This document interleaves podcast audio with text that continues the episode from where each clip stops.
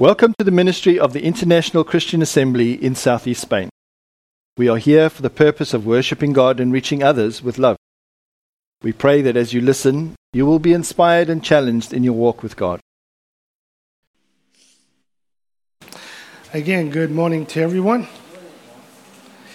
I have been, as they say, biting at the bit to get up here and uh, finish off this uh, passage of uh, Isaiah.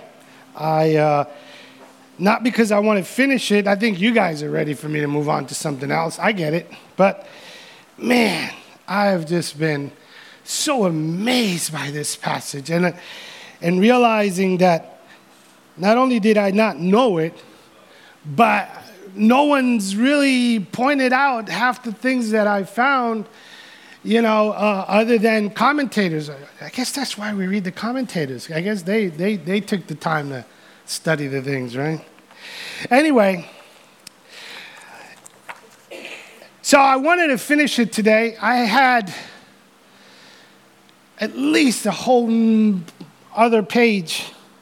This morning I got up and I said, I, I think I better cut some off. You miss out because there was a lot of stuff that I cut out that really was worth saying. But nonetheless, we'll still try to get out of here before 1.30. I got to finish today, so give me the liberty to expand a little bit and let me pray. Father, there are portions of Scripture that just speak to us in a broader, deeper, more sensitive way.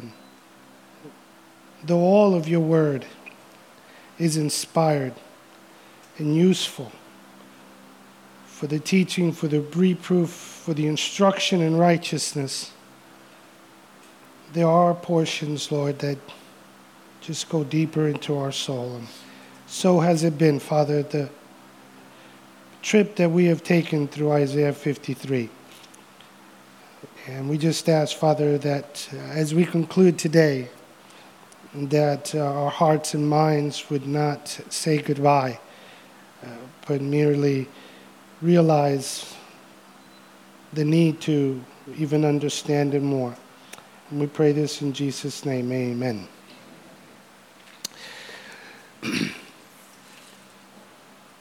One of the things that was misunderstood by the Hebrews, by the Jews, was that Messiah was to suffer and die.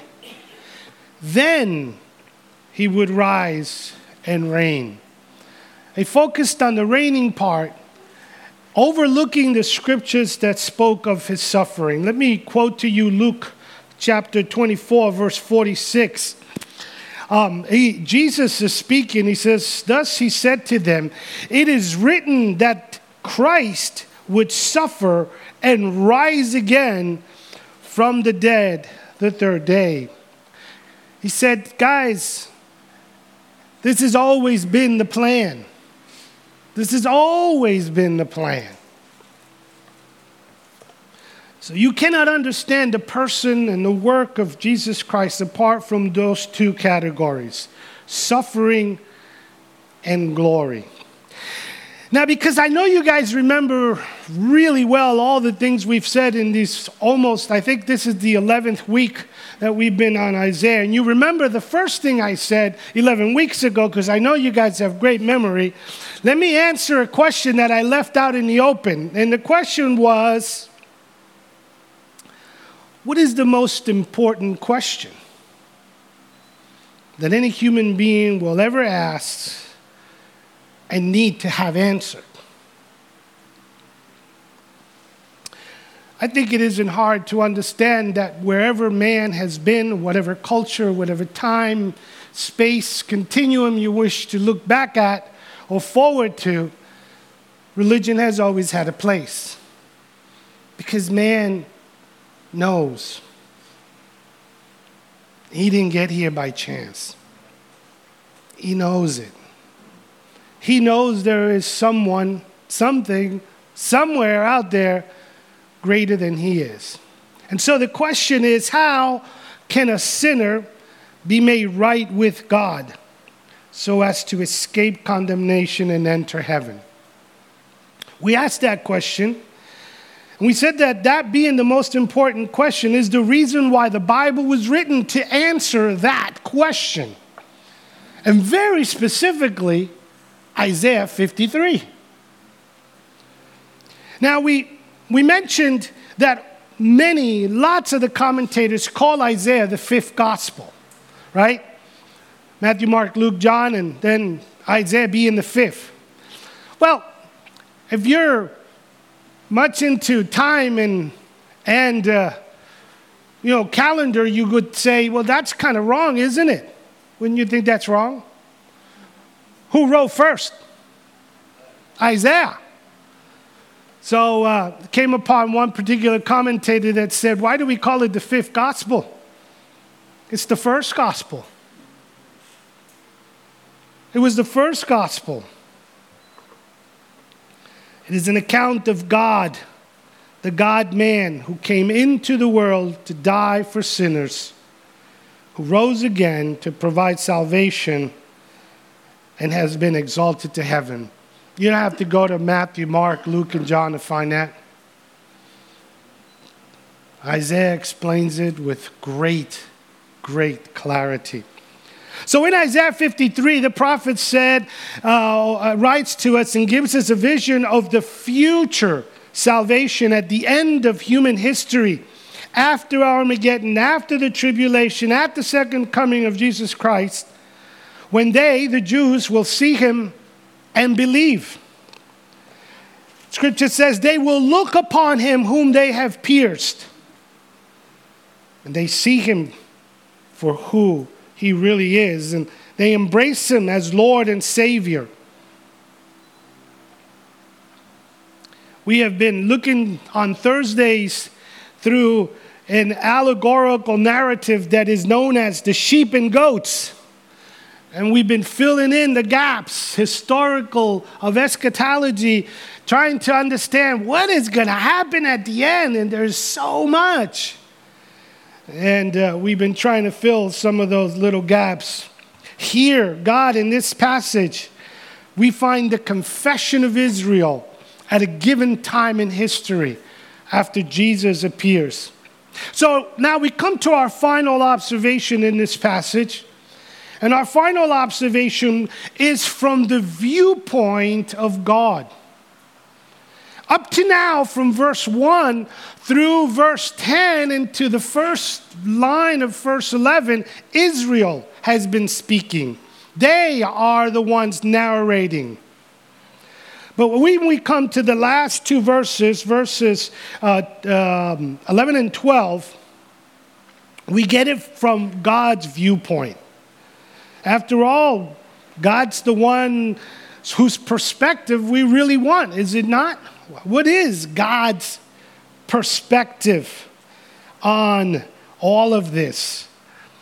What is God's perspective on his Christ, his Ebed, his slave? In Isaiah 53, uh, excuse me, Isaiah 52 13, he said this Yahweh speaking said, Behold my servant. Now that started the passage back in 52 13, 14, and 15. Behold my slave. And when we come back to 53, verse 11, God comes back in now he's speaking again, and he says, By his knowledge shall the righteous one, my servant. And at that point, we realize God is going to put the closing thoughts on an awesome chapter in Isaiah. So we come to our first point quickly. Number one, God speaks. God speaks. Starting in the middle of verse 11, everything changes.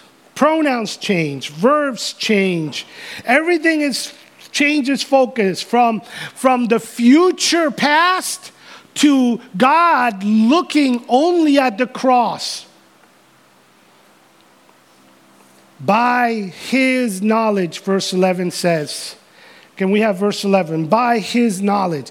By his knowledge shall the righteous one, my servant, make many to be accounted righteous, and he shall bear their iniquities. Verse 12. Therefore I will divide him a portion with the many, and he shall divide the spoil with the strong, because he poured out his soul to death and was numbered with the transgressors Yet he bore the sin of many and makes intercession for the transgressors. So Yahweh is predicting in the last two phrases the death of the righteous one. He is predicting that he will pour himself out to death, a single bearing death that will bear the sins of many, and that by that the servant will justify the many. We'll come back to the many. We've touched the many before, but we got to finish that off. This is what we call the doctrine of vicarious substitutionary atonement. Very confusing, very, very big words that says basically, he died in your place. He died what you should die. He tasted the hell that we should taste. But He did it for us in our place. Justified the many. So God affirms a few things in this passage that are in, just theologically are just incredible.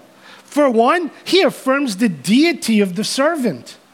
He calls him the Holy One, the righteous one. Well, there's only one that is righteous and holy. In verse 11, he affirms his humanity in that he says he's going to die. He's going to be poured out himself to death. He's going to be included among the transgressors.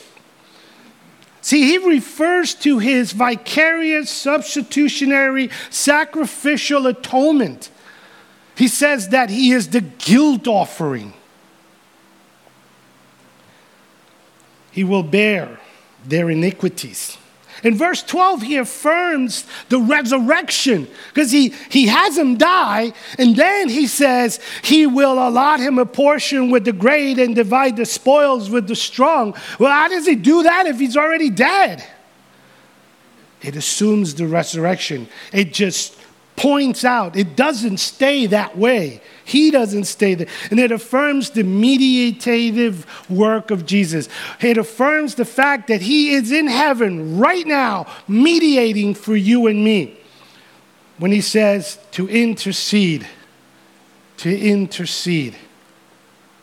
So, this is a word from God to us directly. He is quoting, he is speaking, Isaiah is quoting him.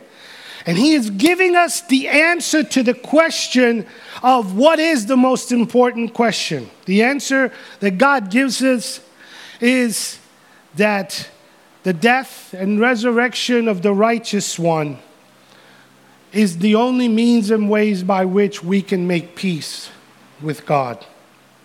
Number two, the righteous one the righteous one. Again, he brings this statement the righteous one.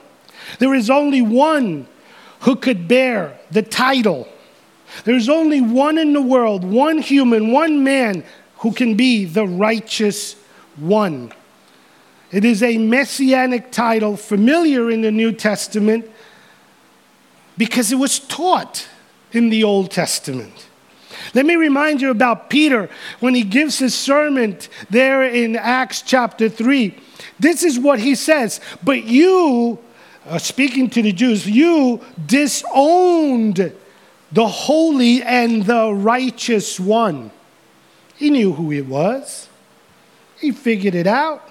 Stephen, the martyr, that first martyr that was stoned, uh, lapidated because he was preaching at the temple uh, this is uh, what uh, he said when he was speaking to them. Which of the prophets did your fathers not persecute? They killed those who had previously announced the coming of the righteous one. There it is again the righteous one. The Apostle Paul, when he was uh, uh, giving his testimony in Jerusalem, uh, which was after he was arrested and was about to be taken to Rome, he's giving his testimony and he quotes Ananias, the man that came and freed him from his blindness, you might remember. And this is what he said Ananias said to him. He said, um, Who had previously announced the coming of the righteous one. Ananias said, You have you God saved you, Saul, to announce the coming of the righteous one. That was a title. They knew. They always knew. They just didn't want to believe. Number three, we come to our third point the predetermined plan. I need you to put on your thinking caps for this one. This is, this is a little deeper than usual, but I got to get this out so that you understand it. There is a phrase in verse 11, if we can just have verse 11, because it says, by his knowledge. That's how it begins. By his knowledge. So, so here is God speaking of his son, of the slave, of the righteous one. And he says, by his knowledge, he will justify the many. Now, the many, meaning those who believe, the many, meaning the people of God, the many, meaning those whose sins he died and atoned for, he will justify. He will provide righteousness for the many. And this begs an obvious question, folks. Are you in the many? Are you in the many? I wasn't in the many. Well, at least I didn't know about it. Till the day I understood that Christ died for me. And then I understood I'm in the many. I'm numbered among the many.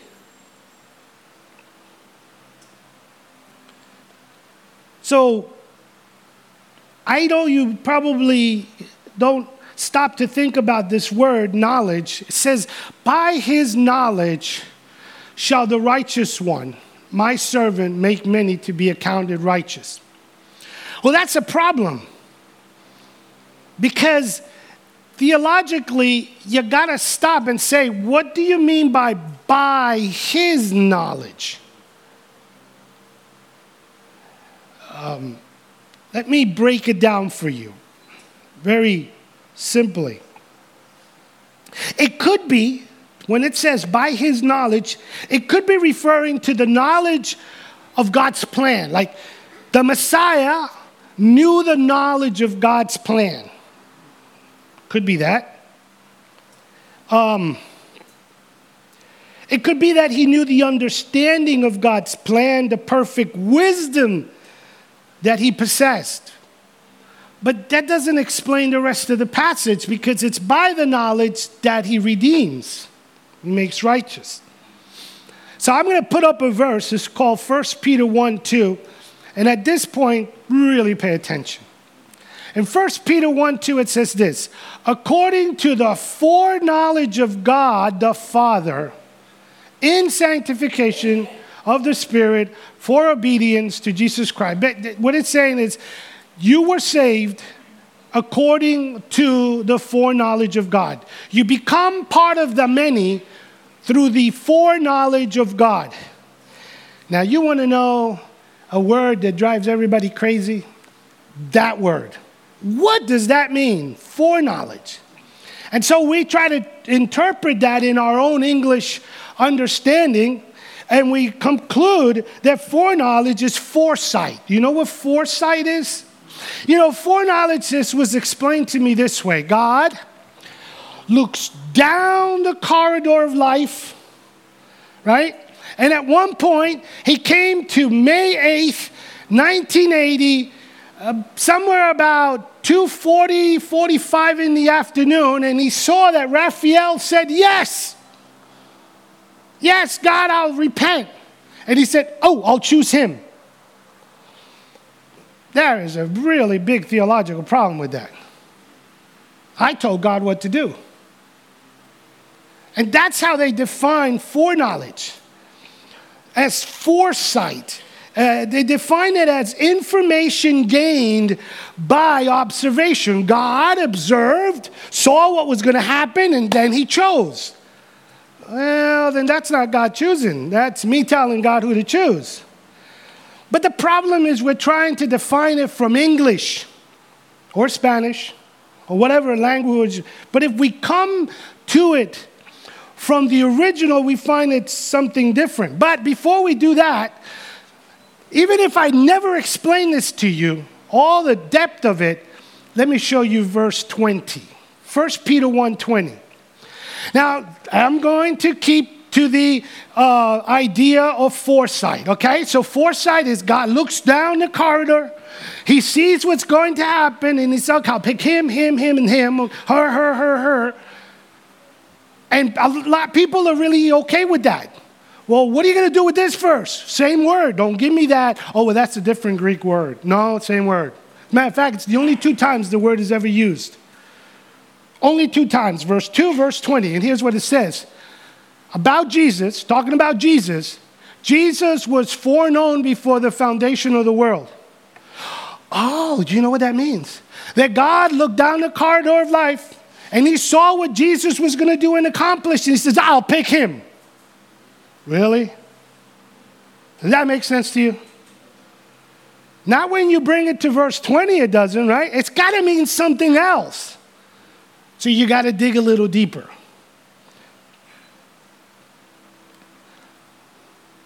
Thayer's, one of the Greek lexicons, says foreknowledge means prearrangement.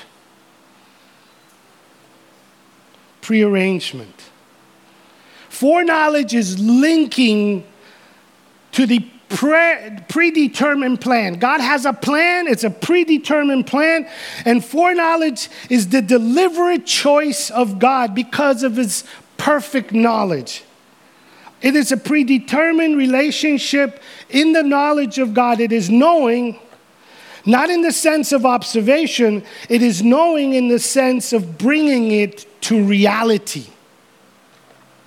So it is not foresight, which is information gained out of observation.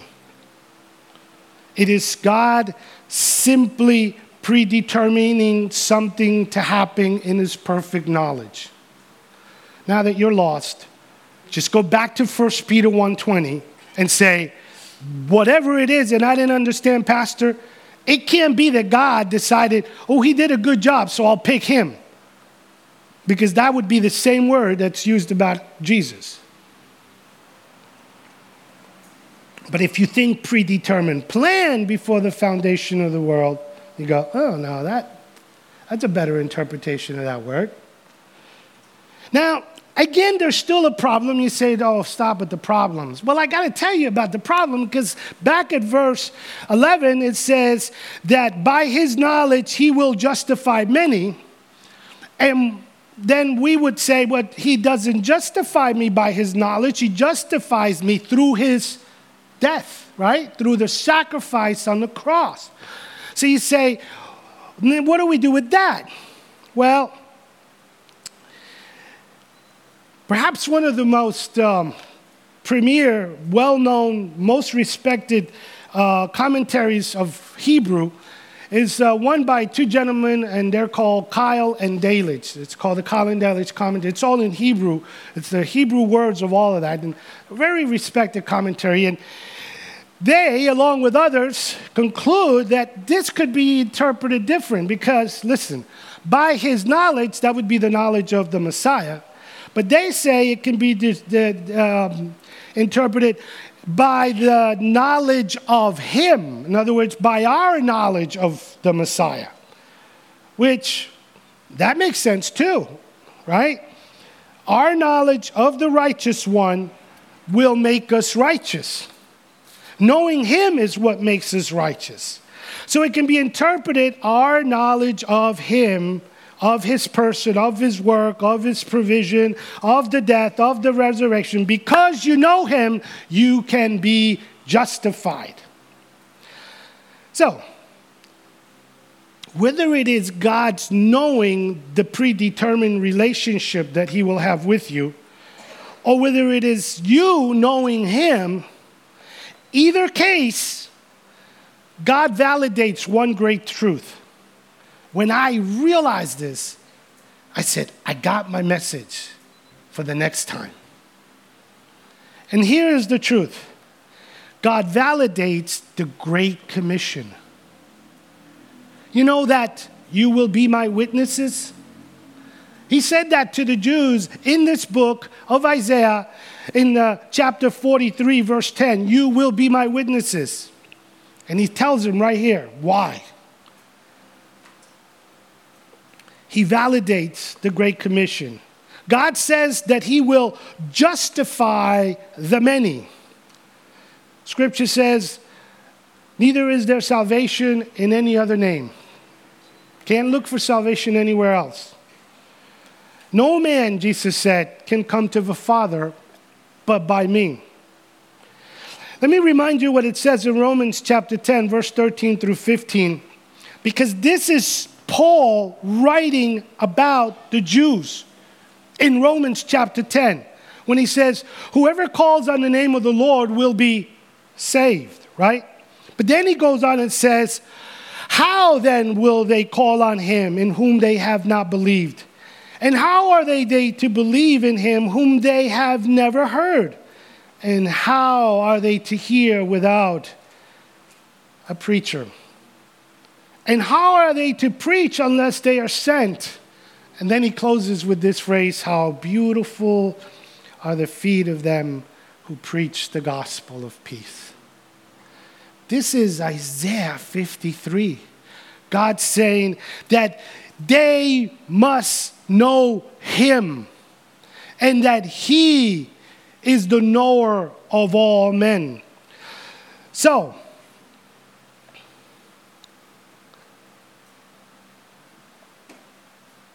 whether it is you knowing him or he predeterminedly knowing you,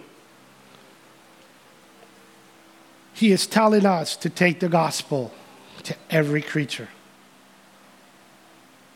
From the beginning, they were to take the gospel, the news of Jehovah, of Yahweh, to every creature. That was their biggest mistake. They kept it in the family. They didn't do a lot of preaching. I'm wondering if we as a church today in the 21st century are repeating the same mistakes. We're just happy being us. We cannot be happy being us. You have to wake up every morning thinking there are people that are eternally lost.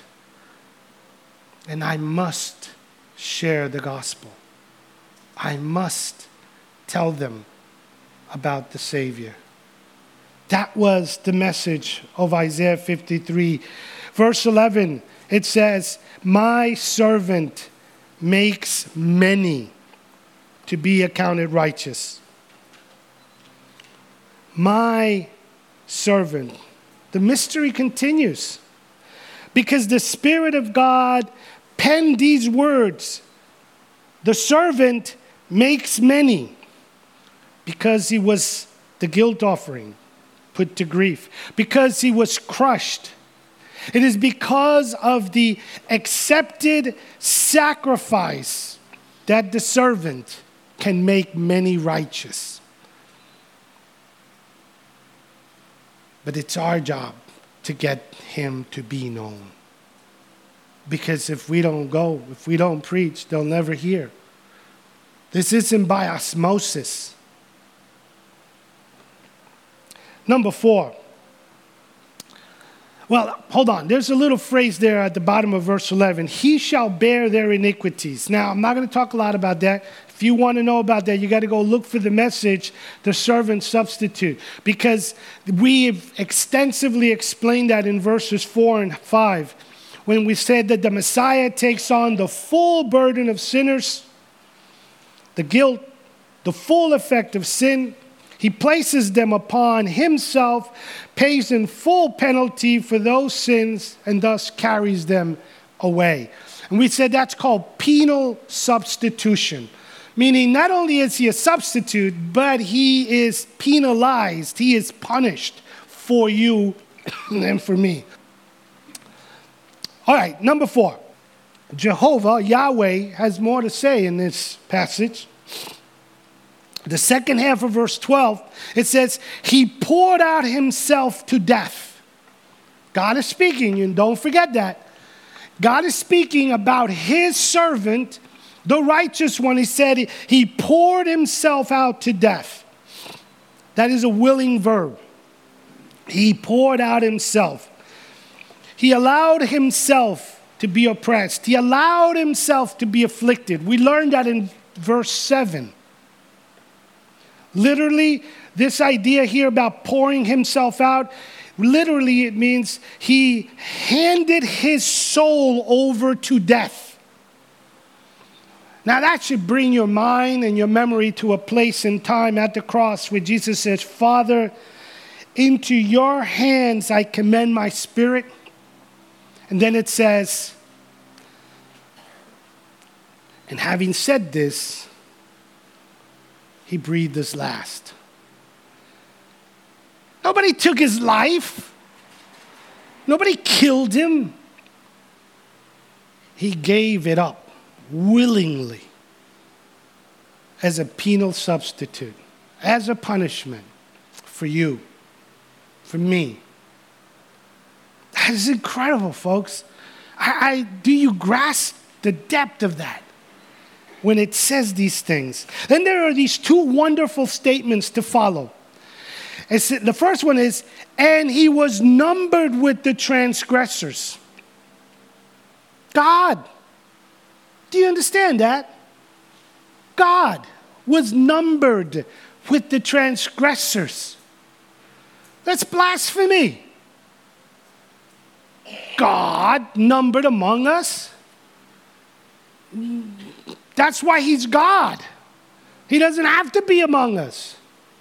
He doesn't have to be like us. He doesn't have to smell us and rub up against us. You know, he doesn't have to catch our colds and deal with our shenanigans because he's God. But that's what it says there. He was numbered among the transgressors. He himself included himself among us.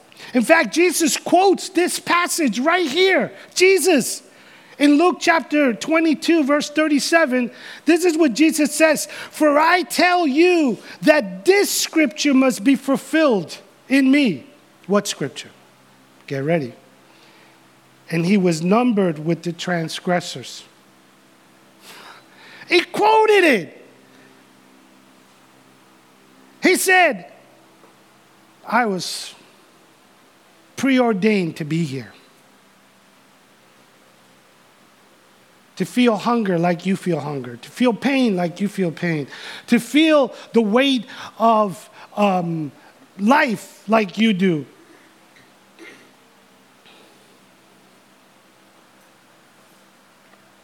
To feel the weight of temptation and to show you you can say no. It's just, it's amazing. Just amazing. He was literally embedded among the transgressions, transgressors. He lived among the transgressors. He mingled with them in the world. He hung between two of them as a another one. And there's another phrase, and he makes intercession for the transgressors. He said, What you mean you mingled among us and it didn't disgust you? Once in a while,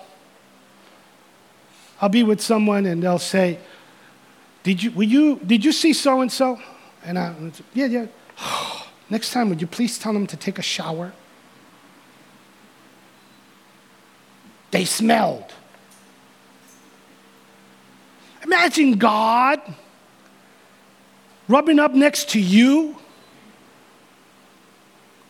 and saying, It's not that he smells, it's not that she smells, it's that they reek of sin. Oh, I would thought of it that way.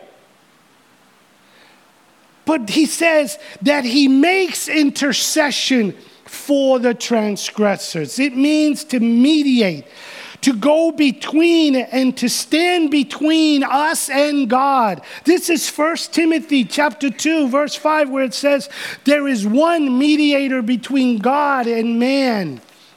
The man Christ Jesus. The verb intercede means an imper- it's an imperfect verb, which means that it is continuous. He never stops interceding. And that's what the Bible says in Hebrews 7:25 it says he always lives to make intercession for them. Thank you, Lord. Cuz I need you to intercede for me all the time. I don't disgust him. He loves me enough to die for me, and then stand between me and God forever until I get out of this sinful place. Wow. Romans chapter 8, verse 34 says, Who, Jesus being at the right hand of God, interceding for us. There he is. At the hand of power, taking your place and speaking up for you when you mess up. Saying to God the Father, listen, don't, don't take it personal what Rafael just did or said. Please forgive him. He, he's ours. He's a righteous one, too. He, he's part of the many. I died for him.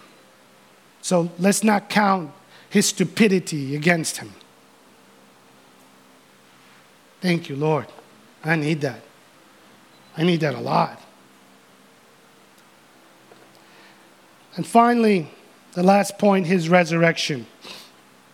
And you thought we'd be here till 1.30. Hmm.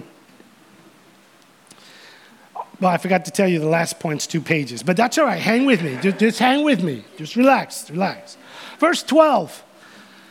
I left this section apart. It, it's, in the, it's at the beginning of verse 12, but I left it for the last because now you're going to understand this section even better. Some of the translations do no righteousness to this, do no justice. Verse 12, therefore I will divide him a portion with the many, and he shall divide the spoil with the strong. Remember that word many? We've been throwing that around a lot, right? Well, in some of your translations, it says, um, Therefore I will divide him a portion with the great. It's the same word for many. It, it's the same repeated word throughout the other verses for many. Why did they put great? Well, someone, one of, I like what one of the commentators said because the many become great. So he recognized that the word was really the many. Therefore, I will divide him a portion with the many. This implies resurrection because he's now going to be rewarded Jesus is going to be rewarded because of what he did, because the sacrifice was accepted. So he is rewarded. And after the suffering, the satisfaction of reward. After the sorrow, salvation. After death, deliverance. After the slaughter, the glory. After the pain, the pleasure. After the thorns, the throne. after the cross comes the crown. That the Son of God would die, be buried, and rise again. Jesus knew that. And he said, And you know that. You should have known that. It's all over the Old Testament. So the text ends in the second coming. I don't know if you realize that. The text ends where it began in 52, verse 13. He will prosper, and he will be high and lifted up and greatly exalted. He will startle nations, he will silence kings. It began with the second coming, it ends with the second coming. The text ends with the triumphant reward and victory parade that only he and he alone deserves. The Lord God Himself sets His servant on the throne and rewards him with all the spoils of His conquering and His triumph. I trust somewhere someone has explained to you what the triumph is in Corinthians, because that's a very important aspect of His return. He says that He will be sharing with the many. He will be sharing the spoils with the strong. Who are the strong? Scripture says the weak are made strong. The many. It's still talking about the same group. Us. We're the many, we're the strong because He has made us righteous. And you know what? It's about sharing. It's all about God sharing with us what is his. Now it does it makes all the sense in the world that Jesus gets it all, right? You know, he gets everything. He's the conqueror. He receives all the eternal glories. He reserves all the riches. He, he deserves them. He gets them. You know what isn't normal? He shares them with us. He's going to share them with us. Even in that, he's not selfish even in that. Revelation 11 tells us that this kingdom, this world, has become the kingdom of our God and of his Son. This all becomes his, and he shares it with us. Revelation 19 reminds us that he's going to come from glory with all of his saints, with all of his angels. Heaven will be empty, and he will share in the riches and the conquering with us. Scripture says we will reign with him. Some of you are going to make terrible, terrible reigners because you're you take advantage of your positions here on earth. That's okay. In heaven, you'll do it right. That's okay. I'll, I'll get a second chance at it in heaven. That'll be good. That'll be good. So God declares two things about the Messiah. He will divide the portion with the many, and he will divide the spoils with the strong, and those two are us. The emphasis here is about sharing. That's awesome. It's all about sharing with the many the many that have been justified. Verse 12 says, He bore the sin of many, and with those many whom He makes strong, He will share all of His riches. I can't wait to get there, folks. It gives me a whole different concept of what in the world am I doing saving on this earth for? Let me send it ahead where moth and rot and rust don't corrupt and where thieves in Wall Street don't steal.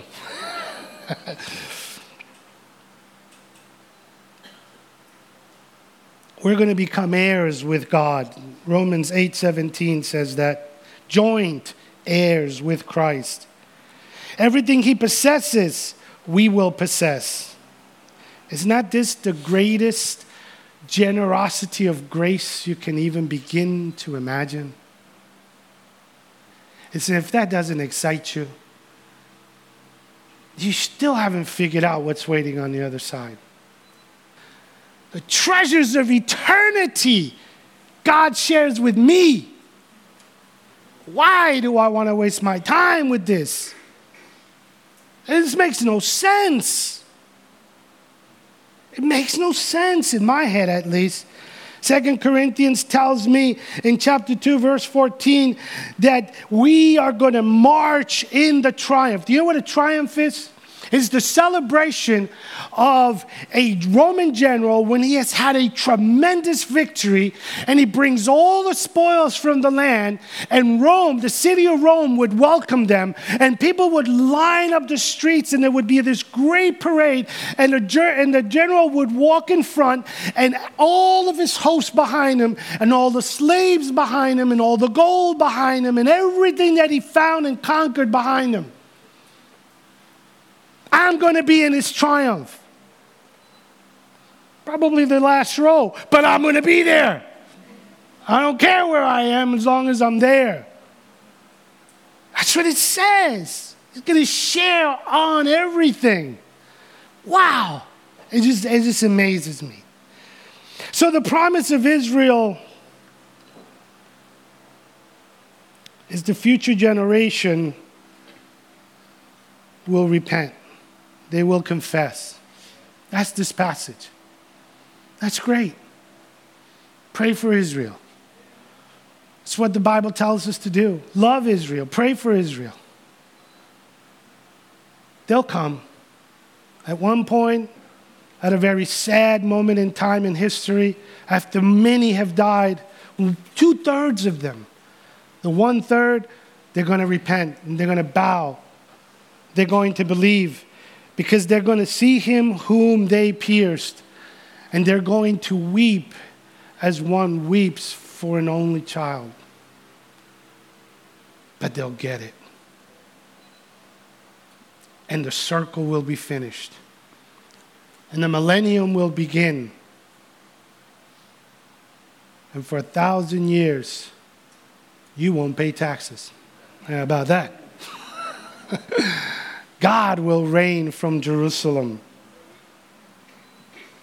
This confession must be your confession, not just that of Israel. To repent for your sins, to know what Christ has done, to embrace Him by faith as a substitute who took your place, to confess Him as the risen Lord so you can be sure to be saved. Whoever calls on the name will be saved and escape eternal damnation. This, folks, is the only question that has ever needed an answer. And the only question that will settle your forever. You get this lifetime to get it right. That's it. You get this lifetime to get it right. Let's stand as we close in prayer. Bow with me and thank God for his wonderful word.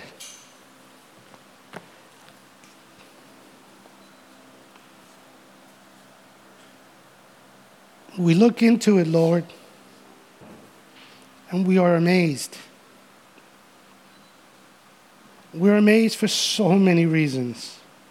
We're amazed at the fact that you wrote this 700 years before it ever took place, and you mentioned every detail necessary for our redemption. You wrote it, Father, through your Spirit and your servant almost 700 years before. Here to prove to us that this is inspired of you. And in it, Father, you mentioned every aspect of your servant, every aspect of Jesus, everything, Father, that would be accomplished on that cross. Before the cross even came, Lord, you, you tell us what's accomplished in eternity, beginning with your knowledge, ending with our march of triumph alongside of you. All because one day, one day, you chose to love us and we chose to respond. All because you took on the form of a man, humbled yourself as a man, and came, embedded yourself among men to die the death of a man, only to be raised again and to be glorified and to be exalted to the highest place. And so, Father, we say, Lord, you are Lord. Be you the Lord of our lives. Thank you for your word, Father, in Jesus' name. Amen. Thank you for listening to the ministry of the International Christian Assembly, a ministry of AMG Spain and AMG International. For more information, please visit our website at www.rcatorrevieja.org. This audio file is not copyrighted.